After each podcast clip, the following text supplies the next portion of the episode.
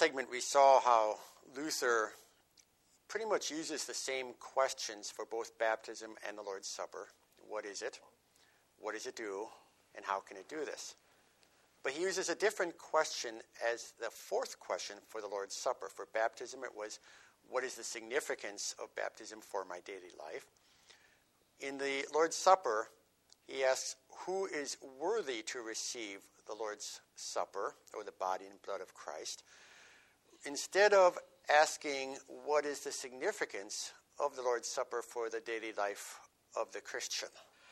Yes, uh, Chuck, that, that question of the significance for daily life was one that Luther liked to answer. Um, he answers it time and time again in his, his preaching and devotional writings. Uh, so we might think it's a little strange that it, it wasn't asked here. On the other hand, Luther was dealing with a very practical, uh, at least week by week kind of question uh, when he, he posed that question in the Small Catechism. For a couple of reasons, medieval Christians uh, were a little bit shy about the sacrament. Uh, they regarded it, many of them did at least, as a, as a kind of magical, uh, special uh, expression of the power of God that they had to be pretty careful of. And so, if they went as unworthy people, they were afraid that, that God might strike them dead as they received the body and blood of Christ. Uh, so that, that moment in the Mass, which was probably the high point of the week spiritually, at least for the village, um, when, the, when the priest actually brought Christ's body and blood down to the altar, uh, that, that gave them a sense of awe and, and actually fear. And so they wanted to be sure uh, that they were they were ceremonially pure, we might say. And then uh, many Christians did have the same kind of problem that, that Luther did. They wondered on the basis of their moral, their ethical works, whether they were really worthy of coming into the, into the presence of God. And so we know that, that Luther was taught at the university uh, that if he hadn't done his best, if he hadn't done everything that was in him to uh, merit God's grace, uh, he wouldn't have the grace to, uh, to uh, move then on into uh, being able to really please God. So, worthiness on the basis of our works, either our ceremonial works or our ethical works, was a big deal for Christians in the time of, of Martin Luther. That's why he says uh, fasting and bodily preparation are external disciplines because they were used to make sure that people were pure, were worthy of, um, of uh, going ahead and, uh, and receiving the sacrament. And Luther says that's not the point at all. There's no way you and I can make ourselves worthy. Uh, we often paraphrase what Luther uh, says here uh, by, by making the comment that the best way you're going to be worthy is to admit, admit your own unworthiness. Uh, and I think that is at least implied in what Luther says. Uh, worthiness consists in simply trusting that God will bring his forgiveness to you as a sinner who needs his forgiveness. And so, if you are not believing those words, it doesn't matter how much external discipline you may apply to your body or to your mind, uh, you cannot make yourself worthy of coming into the presence of God. Um, in part because your efforts never will be enough, in part because Jesus Christ has already made you worthy through his own death and resurrection that have taken away your sin and given you life as God's child and salvation in his sight. Having said that, Bob, Luther doesn't deny that bodily or external body preparations are inappropriate. I remember growing up and uh, my grandma, a die-hard faithful Lutheran, um, I mean, I recall that they wouldn't have breakfast on Sunday morning prior to receiving the Lord's Supper. They had certain uh, practices uh, or habits of preparing themselves, at least externally, as you say. So though that's the, not the main thing that makes us worthy, or it's not the thing that makes us worthy at all. Yeah. Um, he doesn't deny that there may be a good purpose to having certain habits or customs. That that's correct. Um, memory devices, we might uh, uh, call them. The Lord meets us with his body and blood in the framework of, of his word to give us the promise. And everything that we can use to help us concentrate on the promise is, uh, is really very worthwhile, if we can put it that way. So these were a way of focusing one's uh, mind and attention on what you were about to receive. Yes, and and through that, um, there's no uh, special effect, we might say, and yet the, the, those are means by which the Holy Spirit actually helps us uh, sharpen our ears so that we can hear um, sharpen our sense of taste, we might say, so that we can receive uh, what God is giving us in, in Christ's body and blood. That's very good. Okay, so Luther has uh, dealt with the burning question of his day who can receive such um, body and blood of Christ worthily. But he does deal with the significance of the Lord's Supper for the daily life of the Christian elsewhere. Uh, yes, and in fact, I suppose we could say uh, that also is implied in the in the first three questions, uh, as well as the the fourth. Here we have the invitation of our heavenly Father, "Come and join me at my supper table." Um, we know how honored we feel when um, when we are invited by some friends to to eat with them, especially if if the friends seem uh, uh, more prominent or, uh, or particularly important. Uh, if we are at a, uh, a, church supper or something, and someone that we treasure a great deal says, Ah, come sit with us.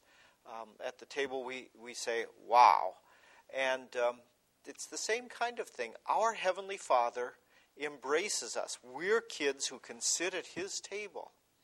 Not only that, we feast on the very body and blood of our Lord and Savior. Um, he comes to us to invite us to the Father's table. He gives us Himself as the meal uh, that uh, that gives us life and salvation. I know some of some of our students sometimes say, "Well, you've already got life and salvation, um, so the Holy Supper just reassures us of it, right?" Well, no, I would say that the gift is given again. Uh, we have talked about this rhythm of, of needing to repent and receive forgiveness again, day in and day out, because of this mystery of the continuation of sin and evil in our lives. And, and so I think the, the Lord's Supper comes again, uh, indeed, to confirm what has already happened, but in the midst of the struggle against evil, then to, to reinforce that, to make sure that we, we are confident that uh, we belong at the supper table of the Lord and therefore can go forth into life to, to battle all Satan's temptations and to exercise our strength to be strong in serving our neighbor as we praise God. So the Lord's Supper has an ongoing uh, importance uh, and role within the Christian life for keeping us close uh, to Jesus Christ Himself. Uh, many traditions, though, uh, pay special attention to uh, the words of Jesus, particularly the words, do this in remembrance of me, do this to remember me. I don't recall Luther talking too much about that particular word. And so I wonder whether or not there is maybe a different understanding of the word remember from his day to our day. And, uh, but that is why Jesus says we are to uh, receive the Lord's Supper. Uh, Luther doesn't say a lot about the remembering aspect um, because I suppose he, he's emphasizing what God is doing right here and now. And so he doesn't point us back uh, at his uh, time, 1500 years, for us, 2,000 years, um, to the cross and the resurrection themselves. Uh, I suppose that was in part because uh, an opponent like Ulrich Zwingli, who wanted to spiritualize the Lord's Supper, didn't think there was much happening there at all except for uh, uh the remembering, toward the end of his life, Zwingli did talk about the spiritual presence of Christ, but uh, in a manner somewhat similar to Jan, John Calvin later, he thought that God, as you pointed out, was pretty much restricted to heaven and uh, didn't get get in our neighborhood uh, directly at all. Um, but Luther does talk about the remembering. He doesn't have the idea that some Christians have that time sort of collapses and we are actually there as our Lord is crucified. He has a good sense of history, and there was a, a, point at which Jesus Christ came in the flesh to intervene in human history, and we're here 1500, 2000 years later. But the effects of that are being carried by the Word of God uh, as they bring the body and blood uh, to us. And so that has to cause us to go back and reflect on what happened in the cross, in the suffering, um, in the resurrection of our Lord. And, and I suppose there is remembering um, in the manner that you and I would remember. Ah, yeah, Napoleon had a bad winter when he went to Russia that time. That's not, not having much of an impact on either one of us as we say it. Um, but this is a memory that God Himself came right into the middle of human history, and that God Himself, on the basis of His own death and resurrection, is coming to us right here and now to give us this wonderful gift of new life. Uh, that's a li- living, a lively kind of remembering uh, that, that Luther does talk about, that Luther did preach, uh, even though it wasn't his main emphasis. So, in other words, it's more than merely an intellectual activity. Right. Uh, of recalling uh, something to mind. Now, we've talked about how the Lord's Supper is uh, given for the forgiveness of sins, uh, life, and salvation. Uh, but what about when it comes to our daily life, um, particularly our life with others, uh, what you might call the realm of ethics? Mm-hmm. And, the, and the whole aspect of communing with, with one another, not only communing with the Lord.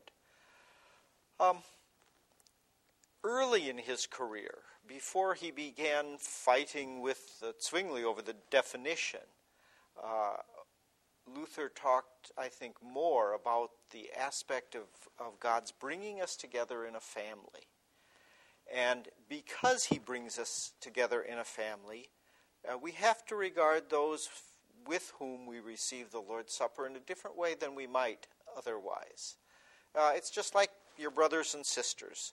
Uh, you didn't choose them, uh, your parents uh, gave them as a gift.